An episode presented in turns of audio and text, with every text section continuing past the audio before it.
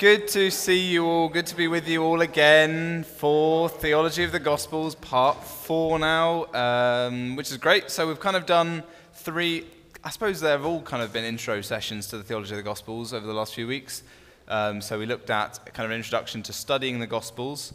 Um, and I think of all, of the, all the ones we've looked at, I mean, maybe you'll disagree with me at the end, but of all the ones we've looked at, I want you to remember what we did in the first one the most.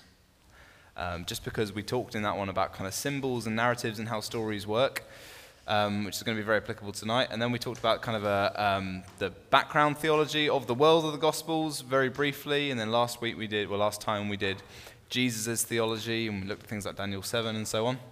So tonight it's exciting because we actually get to jump into a specific book. So we're going to f- uh, first start with Matthew's uh, Gospel, and then we'll go through the other three over the next few weeks.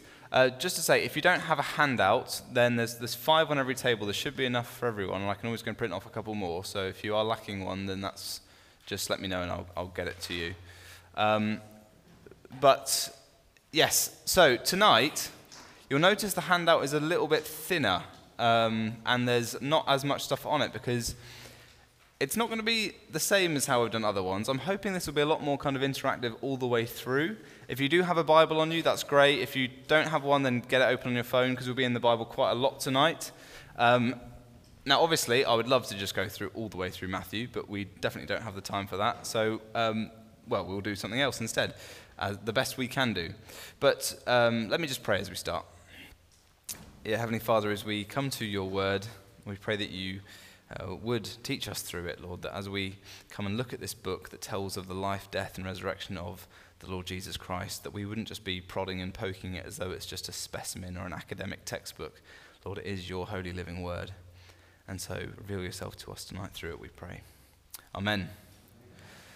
So we're in Matthew, the first of the four, as, as we talked about in the first one, not the first written of the four, but the first kind of canonical of the four. Um, now, the first thing I'm just going to say about Matthew is that Matthew is the most Jewish, if you like, of all the four. Um, Matthew, Mark, and John are all Jews. Luke is the only Gentile. But the one who brings his Jewish culture and heritage and theology the most to bear in the story is Matthew. And Matthew's a pretty great gospel, really. We, we all know it from Christmas time. Matthew's the only gospel that has the story of the wise men coming to visit Jesus, for instance. Uh, Matthew's the only gospel that has the Great Commission at the end. Uh, Matthew's the only gospel that has a few of the parables that we're probably familiar with. And Matthew tends to be kind of the default gospel. Whenever, whenever someone wants to kind of quote from a gospel, it's always Matthew. And I really love Matthew. I think Matthew is a brilliant storyteller.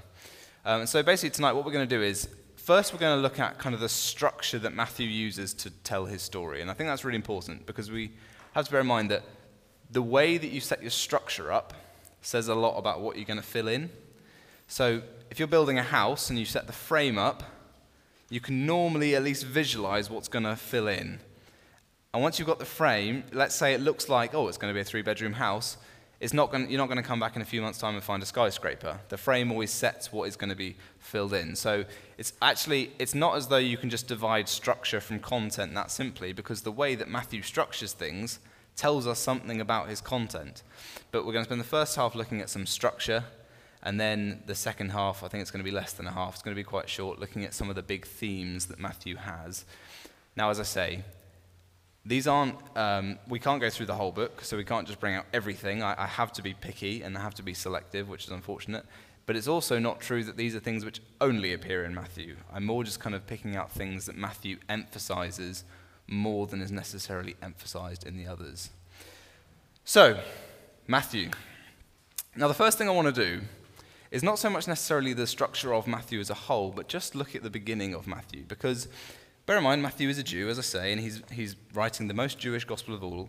And as a Jew, he has a very, very high view of the scriptures, particularly the Old Testament, because it's the only thing that existed at the time. And so when he comes to the Bible, he comes to it knowing that this is not only God's word, but this is also God's story by which he knows who he is and the story of his people and where he finds his place in that story. Now, if you start the Bible from the beginning, the first book that you read through is a big book of names and stories introducing you to lots of people through 50 chapters. You go through loads of different families, there's loads of genealogies.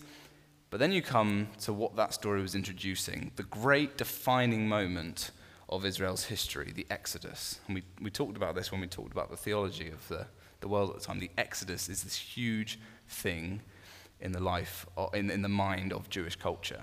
This is kind of the defining moment. So, and the Exodus is this point where God's Son is drawn out from this wicked land where they're being um, abused, where there's a wicked ruler, and they are brought to a place where they are called to be God's people, given certain instructions, live a certain way, be the people of God. So, I just want us to bear in mind that when you open the book of Matthew, first you interact with a book of beginnings, origins, and genealogies. Who this Jesus is, the genealogy of where he came from. You then turn to, and we're going to look at all this in a minute, so do have Matthew open, by the way. You then turn to the story of how this person, how this Son of God, goes through an exodus as he's saved out of the land of quote unquote Egypt. Now, we're going to, as I say, stop through all of these points, point by point, in a moment. You find that there's a wicked king in this land who's putting to death all the baby boys to protect his own kingdom. You then see this Son of God crossing through the waters and then wandering, wandering around, being tempted in the wilderness. You then read the story as he stands on the mountain and delivers the law, the ethics to define his people. It's like, I know this story. I've heard this story before. And yes, it's the story of the Old Testament. And, and Matthew is on purposely framing his gospel, framing who Jesus is, by saying the whole story of the Old Testament is coming to the fore in him. So that's just, this is the bit that I kind of think we're going to spend most of our time on, but I think it's really, really good to do so. So have Matthew 1 open. Okay, first phrase in the book of Matthew. In the English Bible, it reads something like this This is the genealogy, or this is the record of the origin of Jesus the Messiah. And it uses this phrase, the, the vivlos geneseos. Now, if, you, if you're a Jew, a Jew at the time, and you're Greek, you'd read the Septuagint, the, the Greek translation of the Old Testament. Now, the first book of the Bible is called the Vivlos Geneseos. It's where we get the word Genesis from.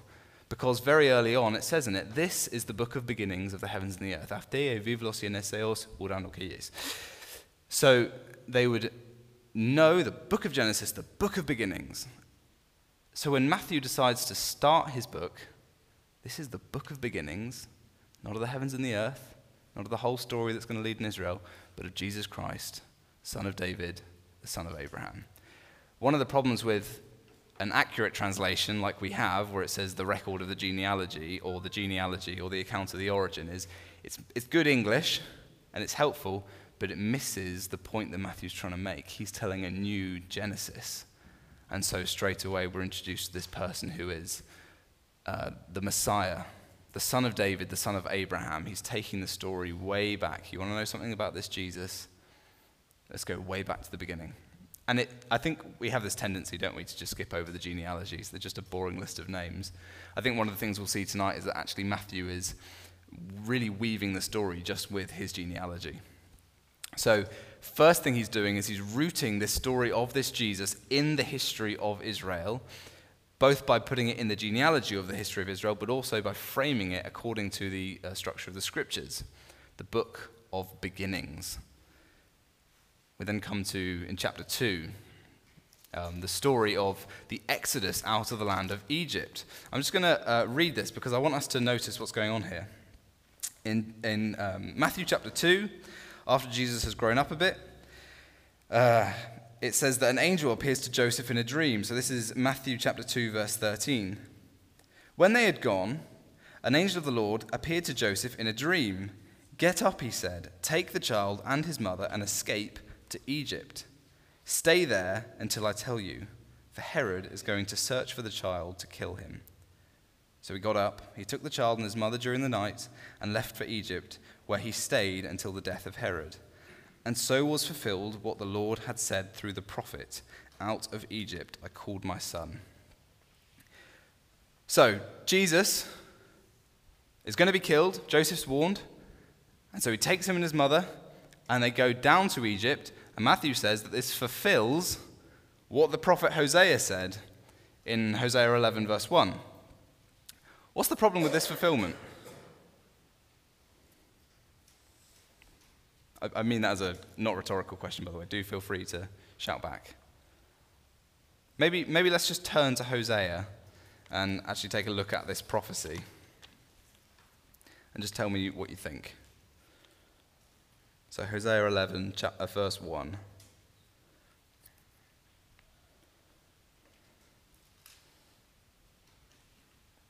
It says, When Israel was a child, I loved him, and out of Egypt I called my son.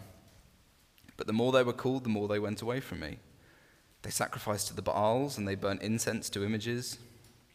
It was you who I, it was I who taught Ephraim to walk, taking them by the arms, but they did not realize it was I who healed them. What's the problem with Matthew saying this was fulfilled?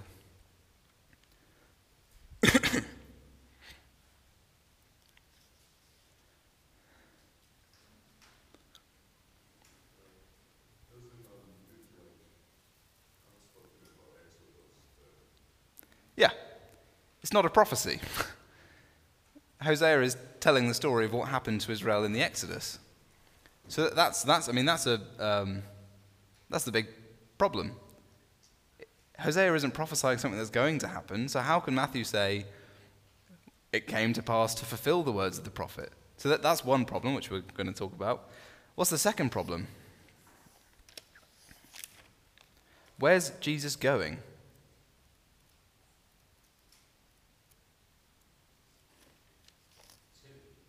To Egypt. Right? Because it's not until later, though, it says that they decided to leave Egypt. So the, the, let's for a moment leave the prophecy question aside and just say that Hosea is saying that he will come out of Egypt. Well, Jesus is on his way into Egypt. So what's going on here? I mean, I, am just, I feel free to, to speak up if you do have any uh, answers or solutions before I uh, do all the talking. What would you think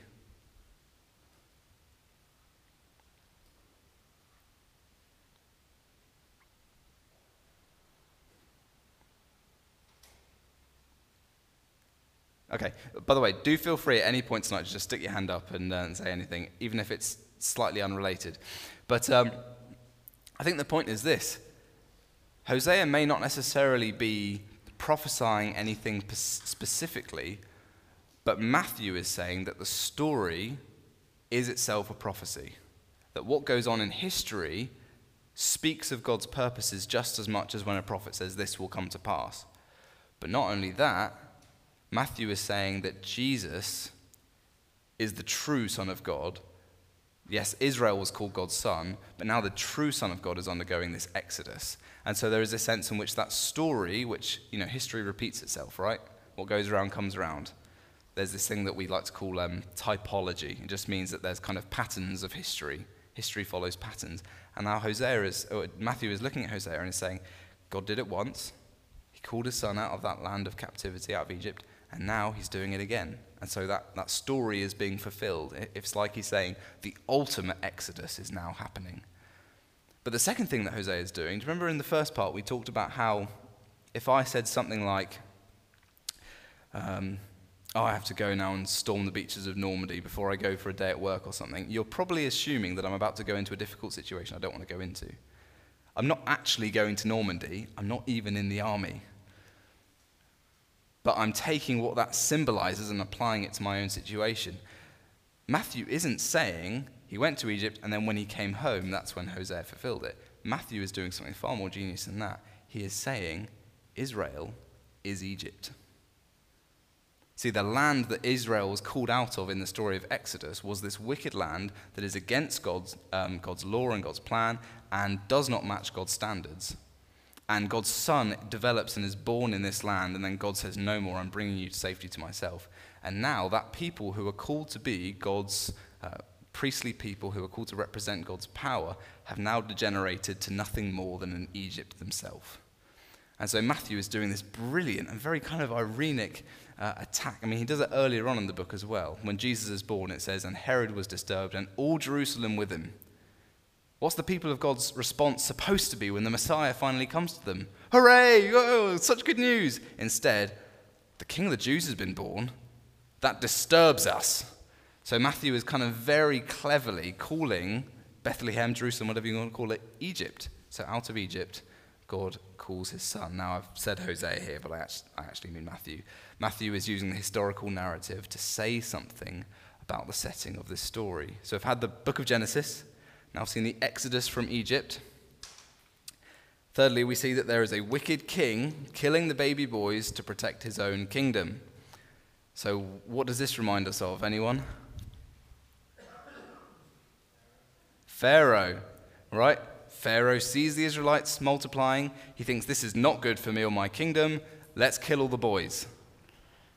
And now Herod hears about this king of the Jews. This is not good for me and my kingdom. We're going to track him down. We'll kill every boy in the town if we have to. So, um, if Israel has become an Egypt, what does that make Herod? Pharaoh. So the reason I'm kind of spending, I want to spend so much time in these intro, introductory chapters is because Matthew is setting the scene for his whole gospel now. The one who controls God's people is Pharaoh. God's people themselves have become Egypt. You want to see God's son? Don't look at the temple or the priesthood, look at Jesus. Matthew is using all these kind of things to say something about his story. He's setting the frames up on the house. Now, there's something else in this which is just so, so brilliant. If you just look at that prophecy down in verse 17, so in verse 16 it says, When Herod realized that he had been outwitted by the Magi, he was furious and he gave orders to kill all the boys in Bethlehem and its vicinity who were two years old and under, in accordance with the time he had learned from the Magi. Then what was said through the prophet Jeremiah was fulfilled. A voice is heard in Ramah, weeping in great mourning. Rachel weeping for her children and refusing to be comforted because they are no more. Now, again, and I would say in former years, kind of if you go back in 50 years of scholarship, it was very um, common for people to just say, Matthew butchered the Old Testament. He didn't know how to handle the Bible. He just did whatever he wants with it. And people really don't get the freedom to say that anymore because we have a much better grasp on kind of Jewish theology and how uh, the Bible was referenced. So actually, what we have to say is Matthew's a brilliant exegete, and I'm going to show you why. So why does he bring Jeremiah 31 into this? Uh, if we just turn to Jeremiah 31. It's verse 15. Now, again, I'll just ask the same question uh, that I asked about Hosea. What's the problem with this fulfillment? Jeremiah 31 says, This is what the Lord says a voice heard in Ramah, mourning and great weeping, Rachel weeping for her children, refusing to be comforted because they are no more. Anyone want to hazard a guess? What's wrong with this fulfillment?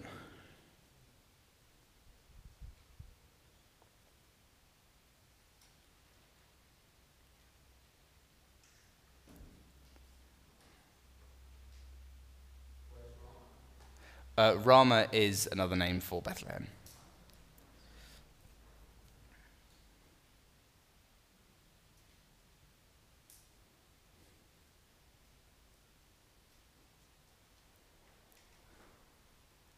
Let me ask another question.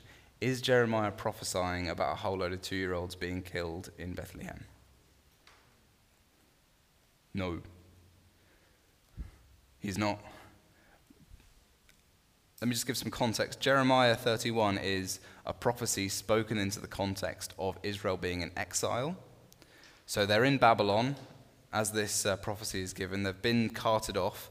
And what Jeremiah is doing in his original context is uh, Bethlehem would have been the last city that the people of Judah would have passed as they went off into Babylon. It would be the outermost um, area that they would have passed as they left from Judea.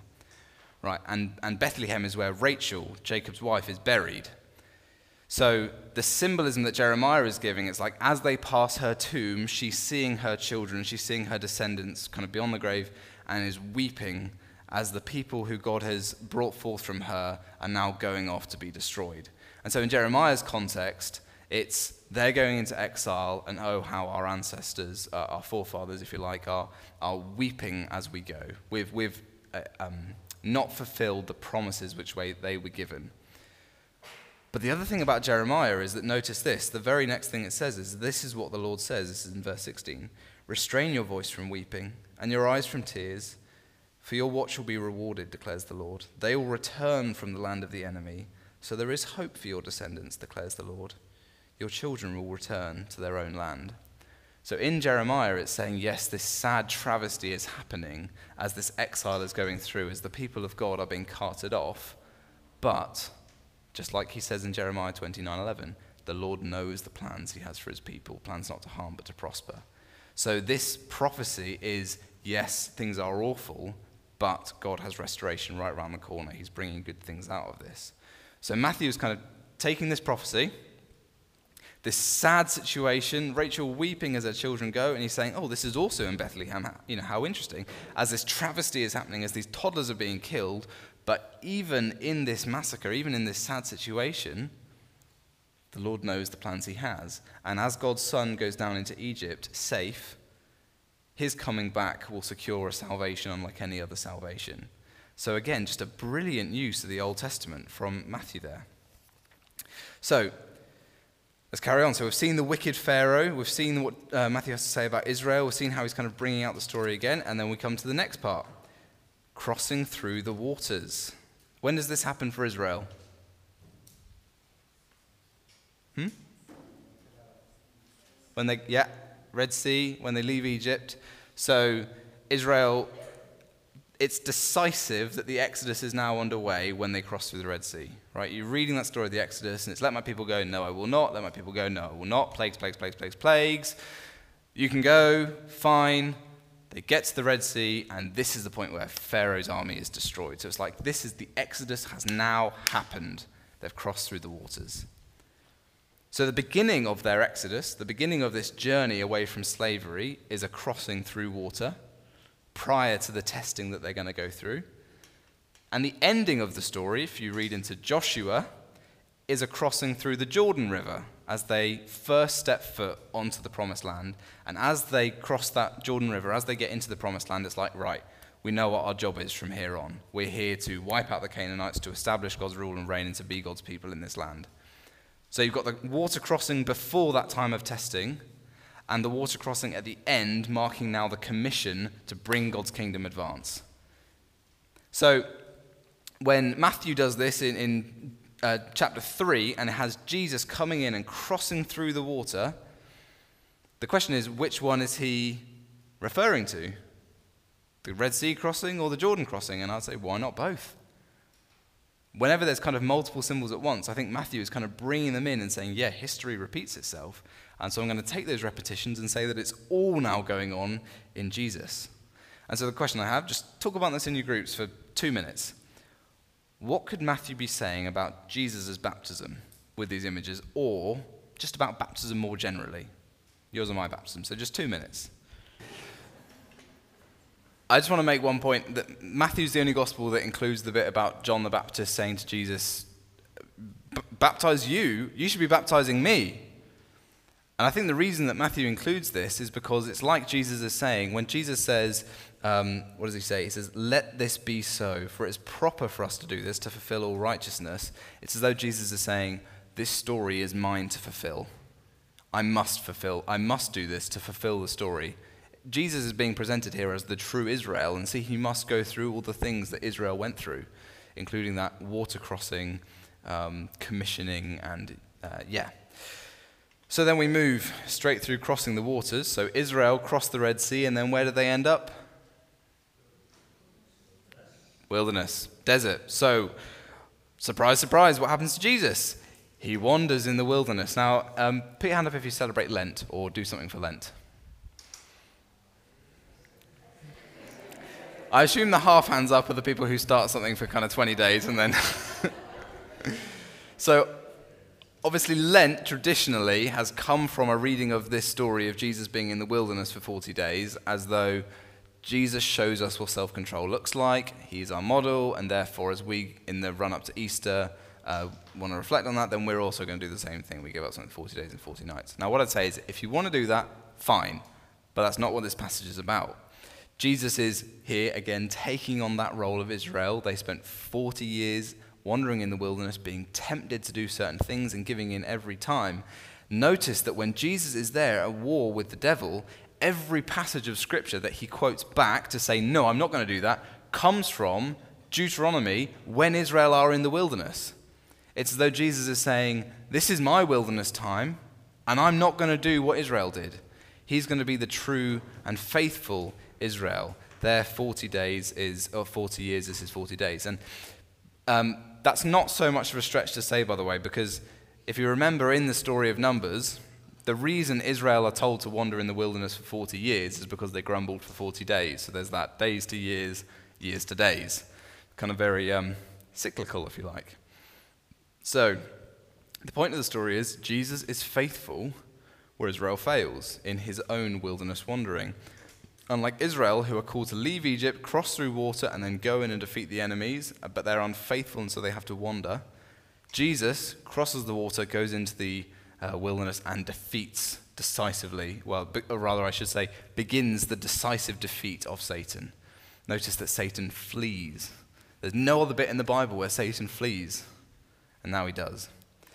I would also say, if you read through Exodus, there's a bit in Exodus 34 where Moses goes up and wanders by himself in the wilderness by Sinai for 40 days and for 40 nights before he receives the law. And it says that he's doing this to spend time with the Lord. So, again, I would say, is this a reference to Moses on Sinai or Israel in the wilderness? Why not both? You know? Matthew's just weaving this story together and he does what he wants. Cool. Yeah, of course.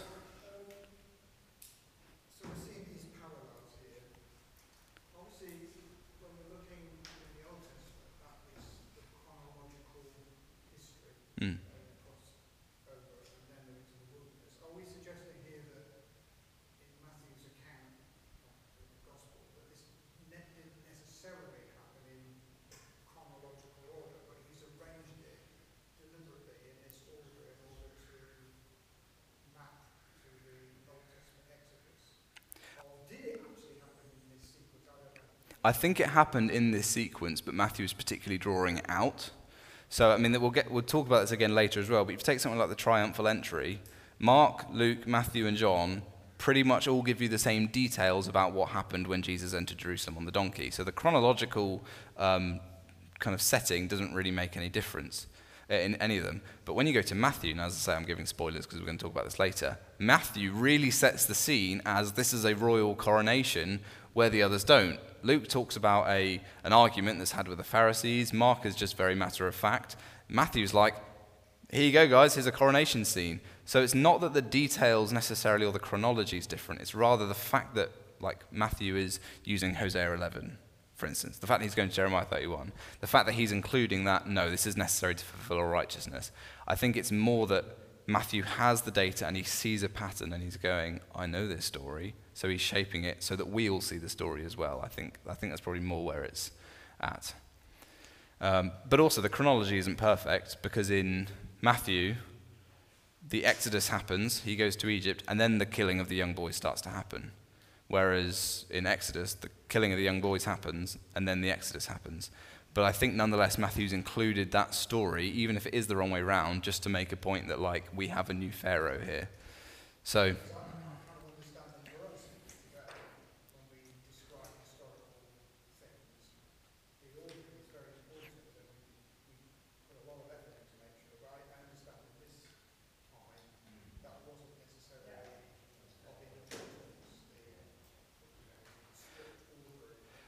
I'm, yeah, I, I, think that's a good point to, to raise, though. Uh, I'm, I'm not sure it's necessarily true that we do put such an emphasis on the right ordering, because, I mean, don't we love a film where one of the last scenes is shown at the beginning, and we're like, what is going on here? But then as the film goes on, those things that you first saw now start to fill in. So I think in the same way, when you're telling a story, you really do have license to put any structure in as long as all those details get filled in. And I think we love that, and I think they loved it too. But I don't think that's, that's what Matthew's necessarily doing here. I think Luke definitely does that, but we're not on Luke tonight. Cool. Um, okay, so Jesus goes from being in the wilderness, fasting like Moses did on Sinai, to then standing on a mountain and giving law. Where have we seen this before? Moses stood on the mount and read the Torah to the people, the code of ethics to govern the people of God. And now Jesus stands on the mount and preaches the ethics of the kingdom which surpass that of what Moses prescribed. It's, it's also worth, worth making a point here. This isn't necessarily a structural thing, but it, it often gets read as though Jesus is taking the Mosaic law and saying, throw that aside, let me tell you what's going on. And actually, a lot of the things that Jesus quotes aren't from the law of Moses, they are rabbinic commentaries on the law of Moses. So when Jesus says, You've heard it said, he's almost always quoting a tradition from the forefathers and then saying, But I say to you, and then taking us back to the kind of the heart of the law. So, I mean, when God said in, in the, um, I don't know, sixth commandment not to murder, he wasn't saying, but you can hate people, that's fine. There was always that sense in which, okay, if God doesn't want me to murder, what kind of person does he want me to be? And Jesus isn't necessarily adding something new, he's drawing out what they have been blind to see. You should have known this, it's kind of like how it is. So, the point that Matthew's making is Jesus is the new Moses. So we've seen Jesus in these few stories that Matthew's telling take on the role of Israel itself, whilst Israel are called Egypt and their king is called Herod. We see him taking on the role of Moses. Um, we see him taking on the role of. No, actually, I think that's it. Yeah, but the, the point is that Jesus is kind of fulfilling that story. Matthew is saying, let me just give you a recap of the story by telling you about this Jesus. So that's, I think, really important for us to um, see uh, in, in there. So I, I wanted to just kind of go through that to make this point that when you come to the New Testament, there's no such thing as reading the New Testament apart from the Old. If you're reading Matthew, you are reading the Old Testament, but the Old Testament as it should have been, the fulfilled Old Testament. And we're seeing Jesus, this one person, take on the role of a whole nation. And that's going to come up again later, so I need to stop giving spoilers. So, let's just move on look at some basic structural points for Matthew's gospel, because we've just looked at the first five chapters, but there's obviously more than that. Now, I, am going to go with the most um, agreed upon to kind of the least agreed upon. The most agreed upon thing about Matthew is that he builds his account around five major discourses, five major blocks of Jesus speaking. So this was first proposed by a guy called um, Dr. F. Bacon. Um, and he, his is a bit more uh, expanded than this. So he basically said that um, these five blocks, he says that it always goes narrative, discourse, narrative, discourse, narrative, discourse. And he says that each of those five blocks represent a book of the Pentateuch. So in Genesis, Exodus, Numbers, Leviticus, Deuteronomy. Numbers and Leviticus the wrong way around. The, and generally today, people don't go with that bit, but they do go with that, ah, yes, this is good. There's five discourses, and there's just bits that happen in between them. And these kind of are Matthew's setting. So the Sermon on the Mount, which I imagine we probably know quite well, it's a very influential sermon. The commissioning of the 12 disciples in chapter 10. The parables of the kingdom, where Jesus kind of gives one parable. It's like a mustard seed, it's like yeast, uh, it's like uh, wheat with tares growing amongst it, it's like bad fish and good fish. He just gives bam, bam, bam, bam, bam, loads of parables all in one section. In chapter 18, he talks about managing the church. And then lastly, you go into that last bit, the woes in the Olivet Discourse, which we might spend a bit of time talking about later, depending on time, where Jesus denounces Jerusalem uh, and so on. So, Yes.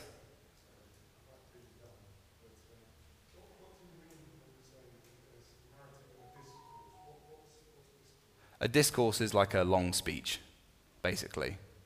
Yeah, so that um, whenever Jesus basically stands and gives a long block of, of text, whenever you have loads of red letters all in one go, you refer to that as a discourse. And most discourses have their own kind of title. So that, that classic um, Olivet discourse, for instance, from the end is when the disciples say, you know, look at the temple, how amazing it is, and Jesus talks about there'll be false Christs and messiahs and wars and rumors of wars and so on and so forth. Um, yeah, because if you, if you actually read through the Gospels, it's not that often that Jesus just gives a long speech. Most of the time it's a reply here, a reply there. And so the discourses stand out a little bit. But no, that's not a stupid question. Okay. Now, the next thing I want to show I think is absolutely brilliant. So this guy is a guy called Peter Leithart. Uh, me, Andy, and Dolders had the privilege of going to a conference with him last year. He is probably one of the most imaginative, and creative interpreters of the Bible today. I mean, he is, he is frankly brilliant. And he published fairly recently this commentary called Jesus as Israel. It's a two volume commentary on the Gospel of Matthew.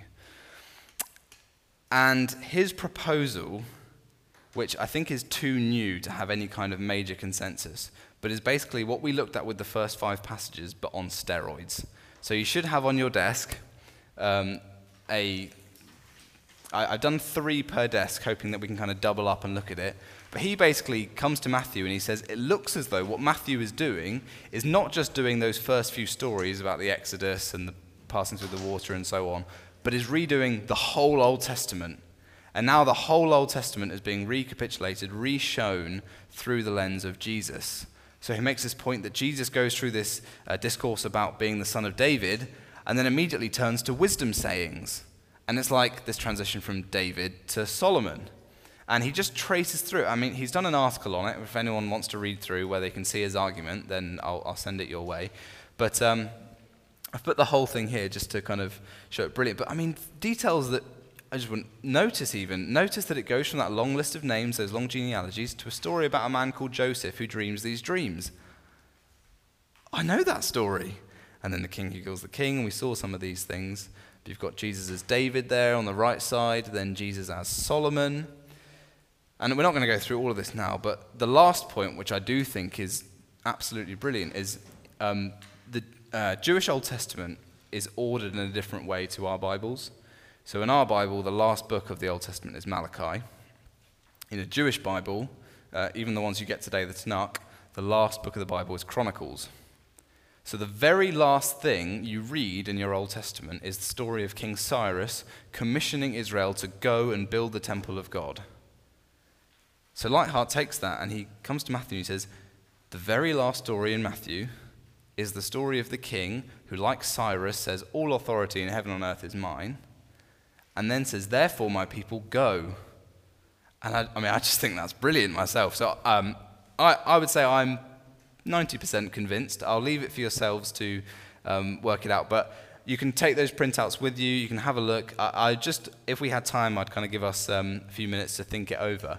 But the, the point there is, I think, just consider it. Consider that, that Matthew is actually trying to recapitulate the whole Old Testament, trying to really tell us about Jesus. In other words, when we read the Old Testament, we're not just reading kind of a story of uh, morals and uh, this story here and this random collection. For Matthew, we are reading the story of Jesus in disguise, if you like.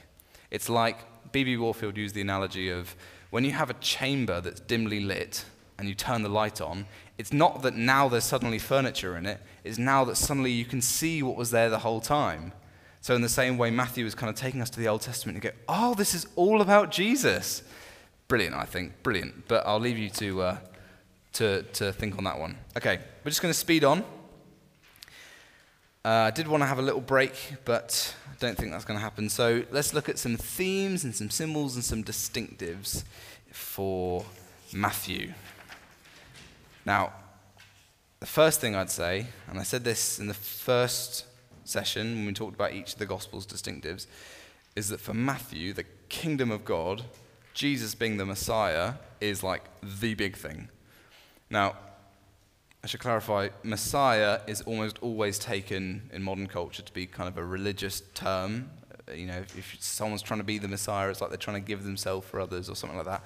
And obviously, that comes from a knowledge of who the true Messiah is, but that's not what Messiah means. Messiah means king, basically. When, when you anoint someone as a king in Israel, you, no, sorry, when, you, when someone becomes king, you put oil on their head. So you anoint them. And Mashiach is literally just the Hebrew word for anointed one. Same with um, the word Christos, by the way, we get Christ. It just means anointed one.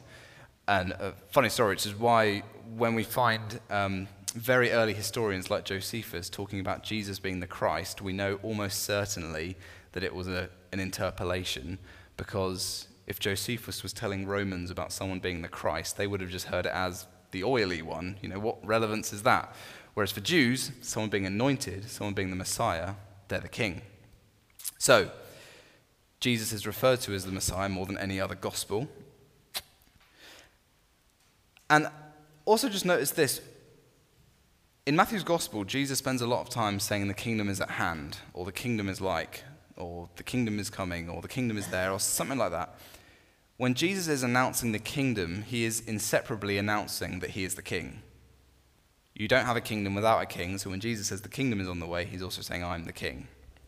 So he's referred to as the Messiah a lot.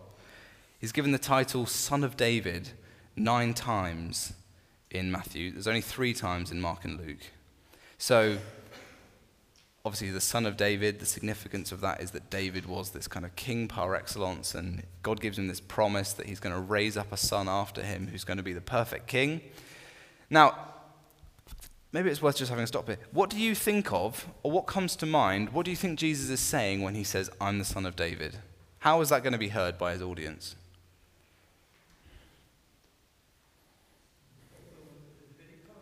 Okay, fulfillment of the Davidic covenant, yep. What kind of king is he going to be like?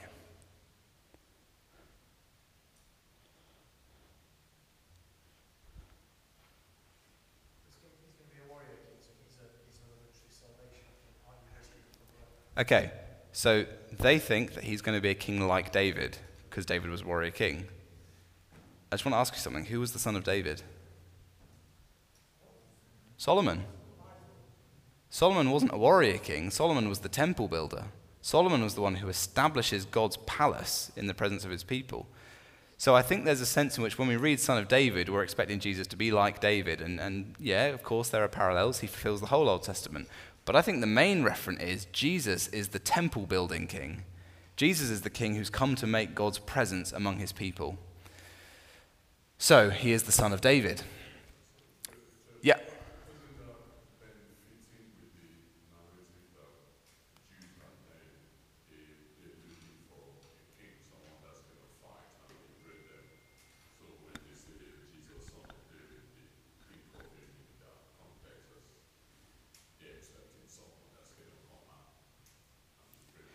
Yeah, I, th- I think that's what they're looking for, but Jesus corrects them, I think. So uh, when he talks about Psalm 110 in Matthew 21, I think it is, he talks about the Messiah being the son of David. So it's a title that he's very happy to give to himself. So I think, yeah, they're definitely looking for a warrior king.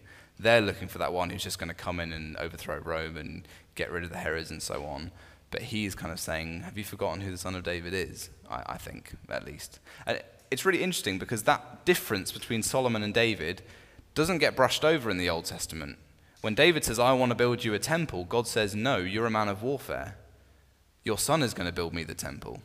So it's not as though God kind of goes, Well, one's a warfare king and one's a wisdom king, and you know, I could have either. God actually seems to really put his preference on the, um, the, the peace and wisdom and the, you know, because Solomon reaches out to the nations, lets the nations know about what Yahweh is doing in Israel.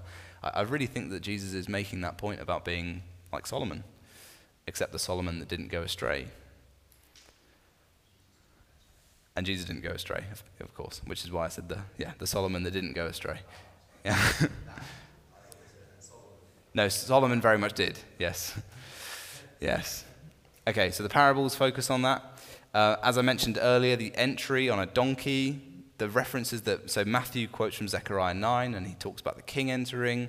He um, records that the people say, Blessed is the son of David. Again, a kingly messianic reference. The other gospels don't include that. So Matthew is really trying to get us to see this as a kingly scene. Mm, okay, we have, uh, I'll very quickly go over this. Matthew's theme of Jesus, the Messiah who brings the kingdom, I really think that this can help us to clarify the difference between Matthew and Luke's genealogies. This is something that's obviously stumped people for years, and there's been all kinds of um, solutions offered. And there's a commentator called R.T. France who is frankly brilliant, um, who I, have already said that about Peter Leithart, but he gets it too. Um, and he basically says, let's just think about Matthew's purpose. His purpose is to show that Jesus is the heir of the kingdom. And so, where is the difference between Luke and Matthew's genealogy? It comes straight after, after Solomon. And so the argument is Matthew is not, quote, is not following Jesus' actual biological lineage, he's following the line of descent to the throne. So, in other words, um, he was the heir, and he was the heir, and he was the heir, and the heir was un- the throne was unoccupied in this time. So when he says now Jesus has come, he's not saying, and this is his actual biological father. He's saying Jesus is the heir to the throne. Whereas Luke is following a very biological genealogy, which goes all the way back to um, Adam, whereas Matthew only decides to go back to Abraham. So, but we can spend more time on that when we look at Luke. Um, so, yeah, the kingdom of God that's coming, he's the, uh, and notice the titles that Jesus gets in the Gospel of Matthew Son of David, Son of God, Son of Man. We looked at the Son of Man last time. Son of Man is, is also a royal title, the one who's going to receive the kingdom. The Son of God is what the David was called in the Psalms, what Solomon was called. He was called God's Son, again, a kingly title, and Son of David is a kingly title. So all the titles that Jesus is getting in Matthew's Gospel are saying, He's the king.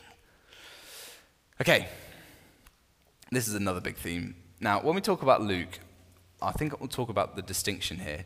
For Luke, I think Jesus is really focusing on the new Israel, the Israel unlike the one that was. For Matthew, I think, he's much more thinking about the true Israel that Jesus is drawing out of the false. So if you read through the book of Kings, for instance, you find that Israel has gone astray, and Elijah is told, I've kept 7,000 who have not bowed the knee to Baal, and Elijah draws the true Israel out from the false, and they start this new community within Israel. I think this is much more Matthew's emphasis. He's coming to restore true Israel. Now, uh, as it says on the handout, it's believed by scholars that Matthew was written as a defense of Christianity against its critics. So Jews were saying, What is this new heretical sect that's emerged? And Matthew's kind of writing his gospel to say, We're not the ones who have departed from our heritage as Jews. We're not the ones who have gone off the track. We're not the ones who are abandoning the scriptures. You are by rejecting the Messiah. And so, kind of, Matthew is writing his gospel as a defense of the authenticity of Christianity as true Judaism. So, I think that Matthew really makes that um, theme clear throughout his gospel. Um, he talks about that um, Israel within Israel and the way that Jesus interacts with his followers. He comes as Israel's long awaited king. You know, you see that right from the beginning. And his, um, well, we talked about this last time, didn't we? The fact that uh, he says to his, his uh, disciples, Don't go to the Gentiles. I'm only sending you to the lost sheep of Israel. And when the Syrophoenician woman says, You know, can you help me? He says, No, I'm only called to Israel. He's drawing out the true Israel and he's provoking the false, unfaithful Israel to kind of show their unfaithfulness on their sleeve. You know, respond to me, in other words, is what Jesus is saying. So he comes as Israel's long awaited king, and his ministry is kind of geared towards his soon to come enthronement. Now, we don't have time to get into the nitty gritty of this, and we, you know, feel free to argue with me on this, but I think there's a reason why Jesus keeps saying to his disciples things like, You will not finish passing through the towns of Israel before the Son of Man comes in glory. Or this generation will not pass away until all these things take place. Jesus is kind of constantly saying, I'm about to be made glorious and I will show myself to Israel. That there is something coming soon. That enthronement is on the way. And so while Jesus is uh, drawing out true Israel, we also see that he's making a distinction with false, unfaithful Israel. And the phrase that he often uses is this generation. It's kind of like he's saying, um, Israel, look at what you've become. So I'm just going to, um, I've got all the references here. It might be, a, no, that's too small to see, isn't it?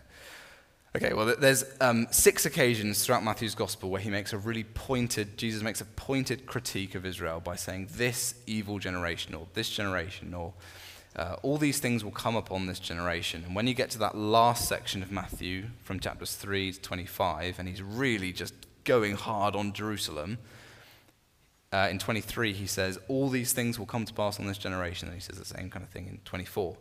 So he's judging the false, unbelieving Israel. And the really interesting that, thing that Matthew does is when the true Israel is restored, the nations are going to flow in.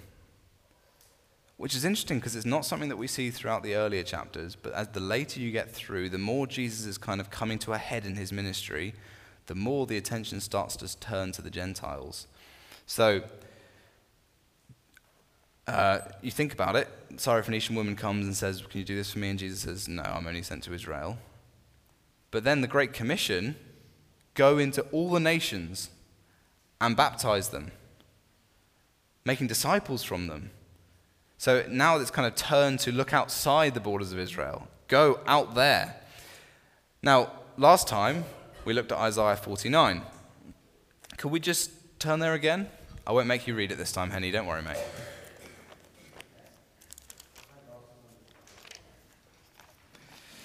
So, Isaiah 49, I said last time we were going to look at this a bit when we looked at Matthew.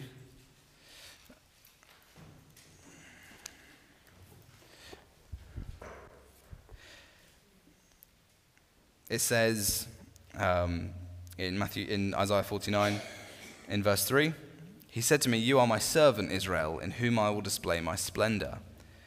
But I said, I've labored in vain, I've spent all my strength for nothing at all. Yet what is due to me is in the Lord's hand, and my reward is with God.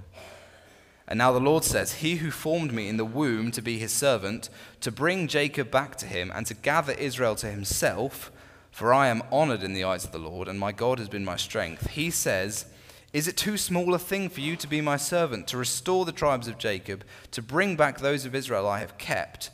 And I will make you a light for the Gentiles, that the ends of the earth, uh, that my salvation may reach the ends of the earth. Notice there, you are my servant.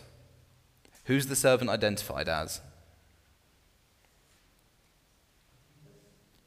In, in Isaiah 49 specifically, the servant is called. Look at verse 3. Israel.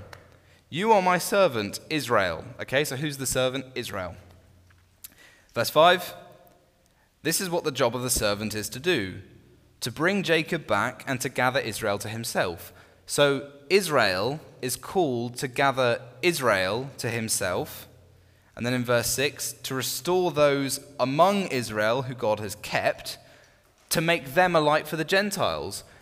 It's like what I said earlier. What is going on here? Turn on the lights, look what's going on in the chamber. Jesus is the true Israel. That's what Matthew's shown to us in the first few chapters. He is the one who fulfills that story. And now he comes to Israel to gather those whom God has kept for himself, to restore them, to make them a light for the Gentiles. And so, very naturally, throughout the story of Matthew, we see that this kind of these verses unfolding. We see the true Israel identified.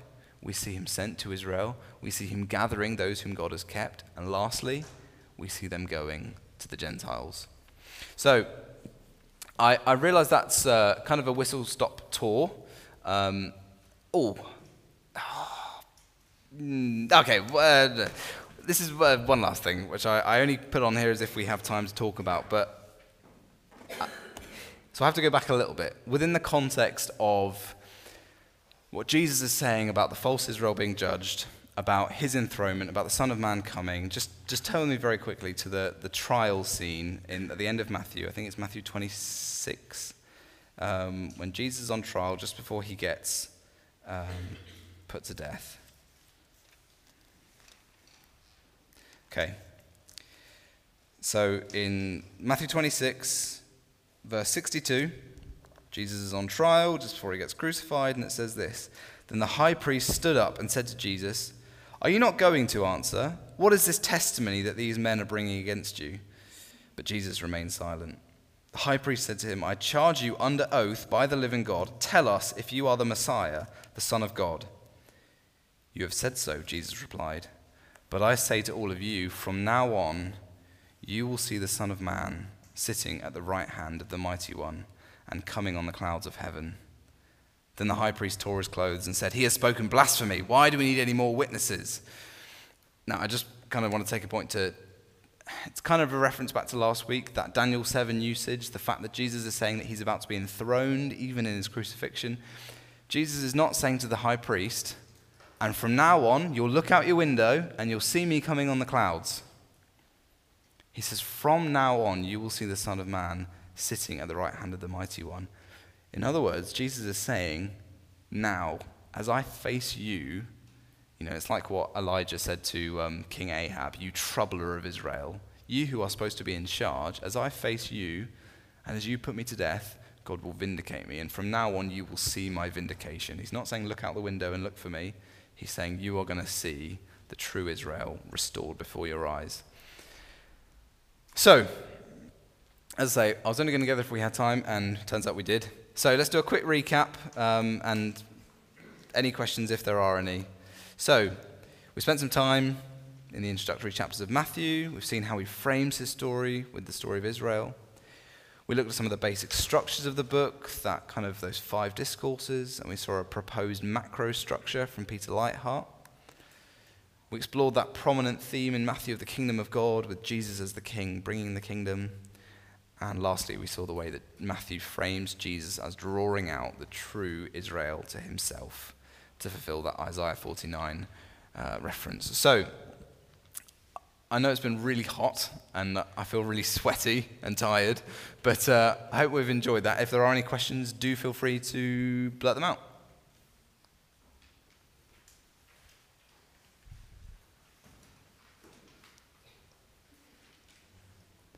Joseph, would you pray for us?